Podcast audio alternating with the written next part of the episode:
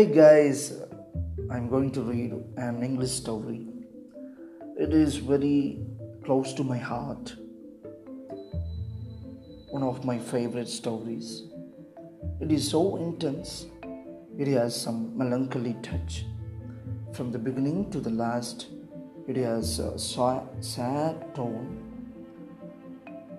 It is very easy in language even it can be considered as a story to the children. I believe, I hope, at the end of the story, you may feel the intensity from the story, and this story will become your favorite too. Without any distractions, wasting our time let us all get into this story. The story name is The Doll's House, which is written by Katherine Mansfield. Let me start reading for you. If it is possible to you all to have this story even as a short copy or hard copy, please have this with you and you can follow the lines where you can experience the total essence from this story. If it is it is not possible to you, no worries. Let me read for you. You can hear wherever you are. It will be so soothing to you. And at the last, the story for sure, 100% sure, it will mediate, it will send you the melancholy to you. That's what I believe. Uh, let us try whether it is possible or not. When dear old Mrs. Hay went back to town after staying with the Burnells, she sent the children a doll's house. It was so big that the carter and Pat carried it into the courtyard, and there it stayed, propped up on two wooden boxes beside the feed room door. No harm could come to it, it was summer and perhaps the smell of paint would have gone off by the time it had been uh, taken in. For really, the smell of paint coming from that doll's house. But the smell of paint was quite enough to make anyone seriously ill, in Aunt Beryl's opinion, even before the sacking was taken off. And when it was, dashed to the doll's house. A dark, oily spinach green, picked out with bright yellow. Oily spinach green, picked out with bright yellow. Its two solid little chimneys, glued on the roof, were painted red and white, and the door, gleaming with yellow varnish, was like a little slab of toffee. Four windows, real windows, were divided into panes by a broad streak of green. There was actually a tiny porch too, painted yellow with big lumps of congealed paint hanging along the edge. But perfect, perfect little house. Who could possibly mind the smell? It was part of the joy, part of the newness. Open it quickly, someone. The hook at the side was stuck fast. Pat pried it open with his penknife, and the old house front swung back, and there you were, gazing at one and the same moment into the drawing room and dining room, the kitchen, and two bedrooms. That is the way for a house to open. Why don't all houses open like that? How much more exciting than peering through the slit of a door into a mean little hall with a hat stand and two umbrellas. That is, isn't it? What you long to know about a house when you put your hand on the knocker? Perhaps it is the way God opens houses at the dead of night when he is taking a quiet turn with an angel. Oh, the Burnell children sounded as they were in despair, then the voice would be, Oh! it was too marvelous. It was too much for them.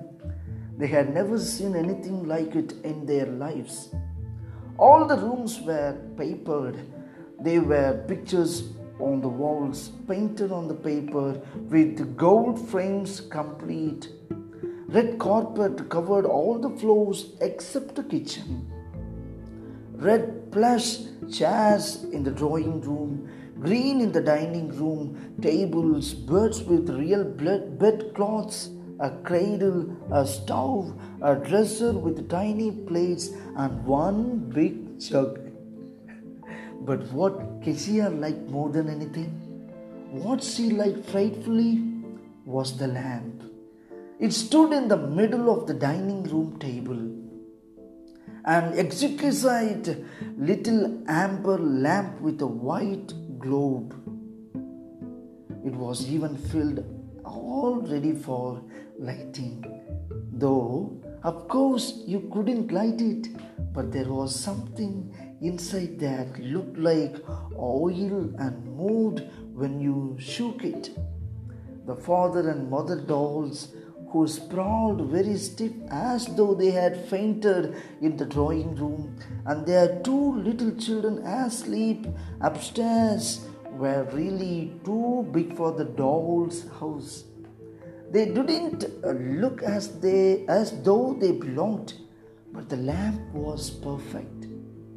It seemed to smile at Kezia to say, I live here. The lamp was real. The Burnell children could hardly walk to school fast enough the next morning. They burned to tell everybody, to describe, to well, to boast about their doll's house before the school bell rang. I'm to tell, said Isabel, because I'm the eldest and you can you too can join in after but i am to tell first. There was nothing to answer. Isabel was bossy but she was always right. And lottie and kezia knew too well the powers that went with being eldest. They brushed through the thick buttercups at the road edge and said nothing. And I'm to choose who's to come and see it first. Mother said I might. For it had been arranged that while the doll's house stood in the courtyard, they might ask the girls at school, two at a time, to come and look. Not to stay to tea, of course, or to come uh, traipsing through the house, but just to stand quietly in the courtyard while Isabel pointed out the beauties and Lottie and Kezia looked pleased. But hurry as they might, by the time they had reached the tarred palings of the boys' playground, the bell had begun to jangle. They only just had time to whip off their hats and fall into line before the roll was called. Never mind, Isabel tried to make up for it by looking very important and mysterious and by whispering behind her hand to the girls near her, Got something to tell you at playtime. Playtime came and Isabel was surrounded. The girls of her class nearly fought to put their arms round her, to walk away with her, to beam flatteringly, to be her special friend. to be her special friend. I remember when I was studying in school, uh, the pair will go a couple of uh, students, couple of friends will go to the, the birthday baby of the day. Okay, to be her special friend. She held quiet a coat under the huge pine trees at the side of the playground. Nudging, giggling together, the little girls pressed up close, and the only two uh, who stayed outside the ring were the two who were always outside the little Kelveys. They knew better than to come anywhere near the Burnells. For the fact was, the school the Burnell children went to was not at, at all the kind of place their parents would have chosen if there had been any choice. But there was none. It was the only school for miles, and the consequence was all the children of the neighborhood, the judges, little girls, the doctors, do- daughters, the storekeepers' children, the milkmans were forced to mix together. Not to speak of there being an equal number of rude, rough little boys as well, but the line had to be drawn somewhere. It was drawn at the Kilvies. Many of the children, including the Burners, were not allowed uh, even to speak to them. They walked past the Kilvies with their heads in the air, and as they sat, set the fashion in all matters of behavior, the Kilvies were shunned by everybody. Even the teacher had a special voice for them and a special smile for the other children when Lil Kilvy came up to her desk with a bunch of dreadfully common looking flowers. They were the daughters of a spry, hard-working little washerwoman who went about from house to house by the day. This was awful enough, but where was Mr. Kilvy? Nobody knew for certain but everybody said he was in prison. So they were the daughters of washerwomen and jailbird. Very nice company for others people's children. And they looked it. Why Mrs. Kilby made them so conspicuous was hard to understand. The truth was they were dressed in bits given to her by the people for whom she worked. Lil, for instance, who was a stout, plain child with big freckles, came to school in a dress made from a green art serge tablecloth of the Burnells, with red plus sleeves from the Logan's curtains. Her cat, perched on top of her high forehead, was a grown up woman's hat, once the property of Miss Lecky, the postmistress. Was turned up at the back and trimmed with a large scarlet quill. What a little guy she looked. It was impossible not to laugh. And her little sister, all else, over a long white dress, rather like a nightgown, and a pair of little boy's boots. But whatever all else over, she would have looked strange. She was a tiny wishbone of a child with cropped hair and enormous solemn eyes, a little white owl. Nobody had ever seen her smile. She scarcely ever spoke. She went through life holding on to Lil with a piece of Lil's skirt screwed up in her hand. Where Lil went or else followed. In the playground, on the road going to and from the school, there was Lil marching in front and our else, our else holding on behind. Only when she wanted anything, or when she was out of breath, or else gave Lil a tug, a twitch, and Lil stopped and turned round. The Kilvies never failed to understand each other. There are many ways to communicate with others. Here, one of the possible communications they have been uh, had with them by proceeding with their accents. Very hard uh, in this situation, in this place, when all the students were speaking with their friends by using their uh, verbal communication. But this Kelveys alone, using some accents like sign language, ancient period, people who were lived in ancient period, and so on. Like that, people, this type of uh, small children, these Kelveys were used different form of communication. Okay, okay, let me see, let me see. Now they hovered at the edge. You couldn't stop them listening. When the little girls turned round and sneered, little usual gave a silly, shamefaced smile, but all else only looked. And Isabel voice, so very proud, went on telling the carpet made a great sensation. But so did the beds with real bedclothes and the stove with an oven door. When she finished, Kezia broke in. We have, you have forgotten the lamp, Isabel. The lamp. Oh, yes, said Isabel. And there's a teeny little lamp, all made of yellow glass, with a white globe that stands on the dining room table. You couldn't tell it from a real one. The lamb's best of all, cried Kezia. She thought Isabel wasn't making half enough of the little lamb. but nobody paid any attention. Isabel was choosing the two who were to come back with them that afternoon and see it. She chose Emmy Cole and Lena Logan. But when the others knew they were all to have a chance, they couldn't be nice enough to Isabel.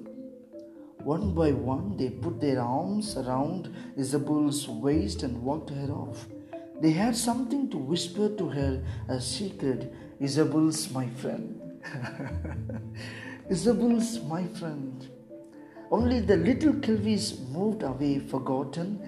There was nothing more for them to hear. Days passed, and as more children saw the doll's house, the fame of it spread. It became the one subject, the rage. The one question was Have you seen Burnell's doll's house? Oh, ain't it lovely? Haven't you seen it? Oh, I say.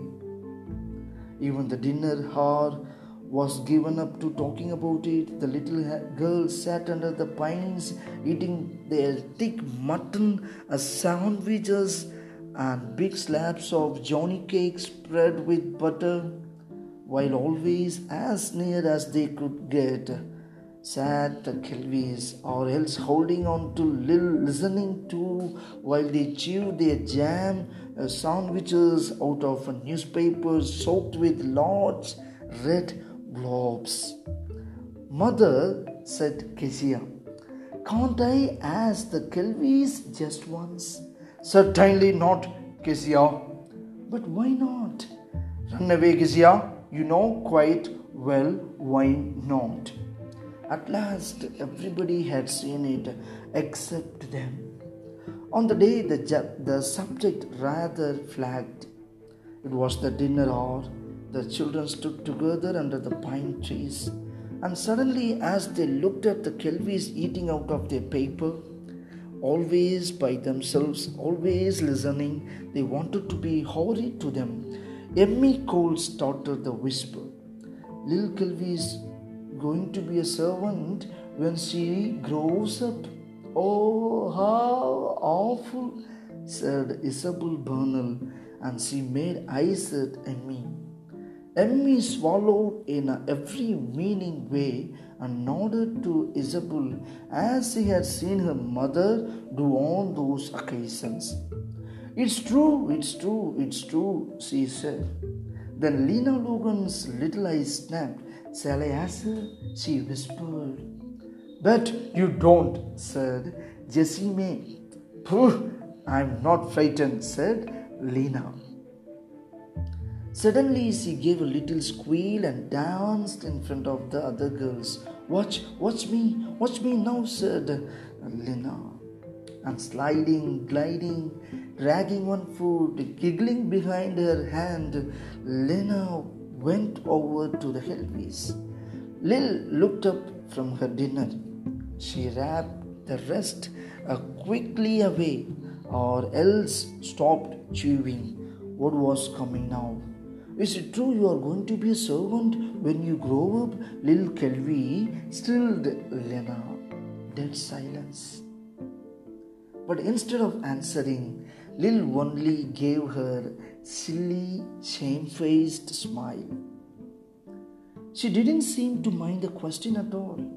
What a self for Lena. The girls began to titter. Lena couldn't stand that. She put her hands on her hips. She shot forward. Yeah, your father's in prison, she hissed and spitefully. This was such a marvelous thing to have said that the little girls rushed away in a body deeply, deeply excited, wild with joy. Someone found a long rope and they began skipping.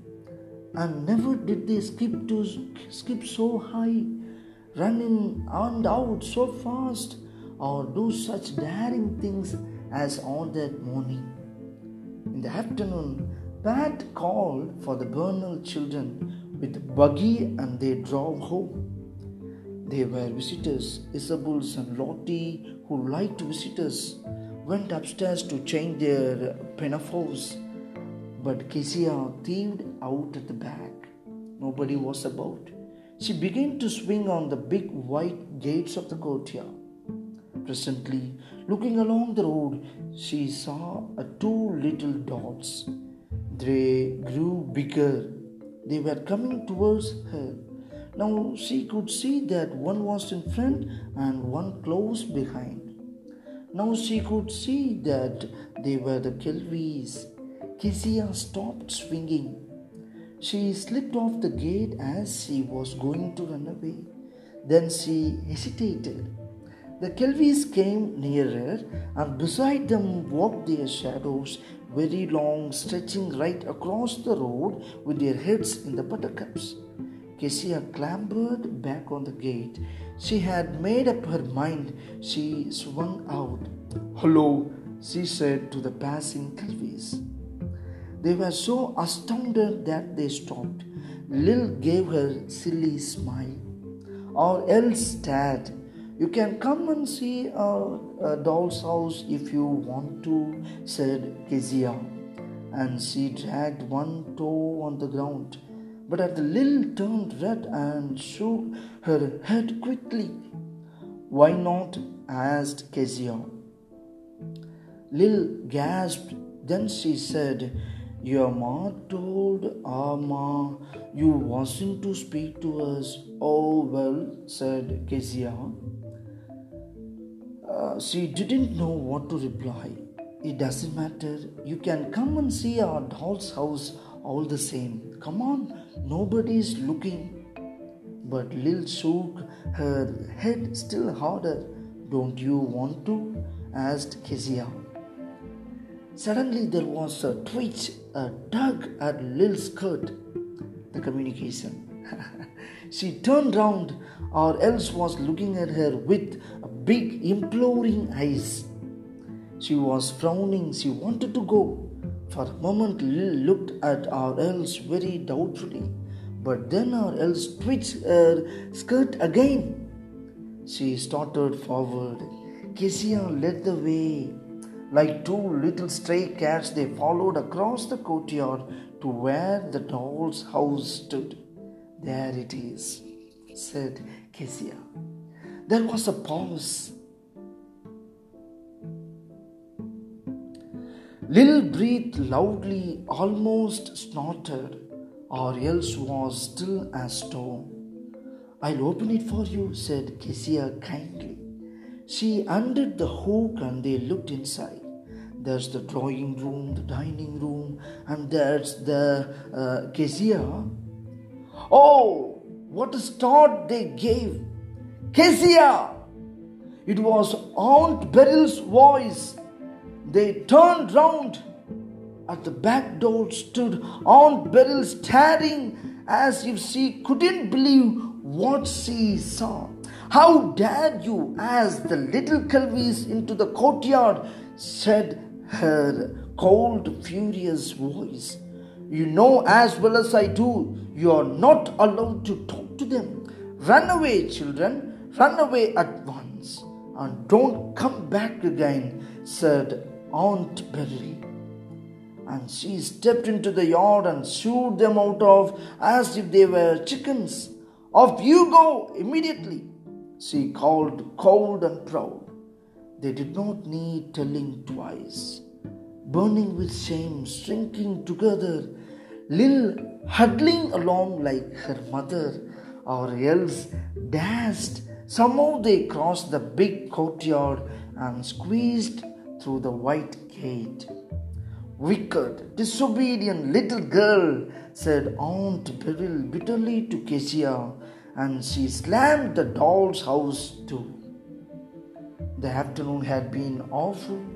A letter had come from Willie Burnett, a terrifying, threatening letter saying if she did not meet him that evening in Pullman's bush, he had come to the front door and asked the reason why. But now that she had frightened those little rats of Kelveys and given Kezia a good scolding, her heart felt lighter. That ghastly pressure was gone. She went back to the house humming. When the Kelveys were well out of sight of Burnell's, they sat down to rest on a big red drain pipe by the side of the road. Little cheeks were still burning. She took off the hat with the quill and held it on her knee. Dreamily, they looked over the hay paddocks past the creek to the group of wattles where Logan's cows stood waiting to be milked. What were their thoughts? Presently, Ariel nudged up close to her sister.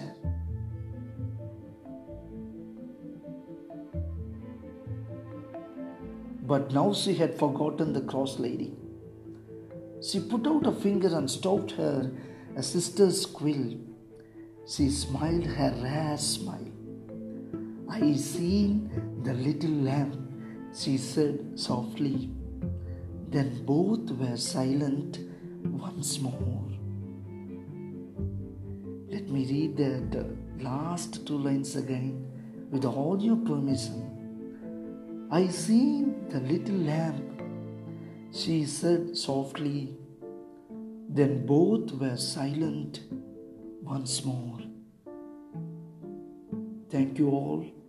Have a good day. Thank you.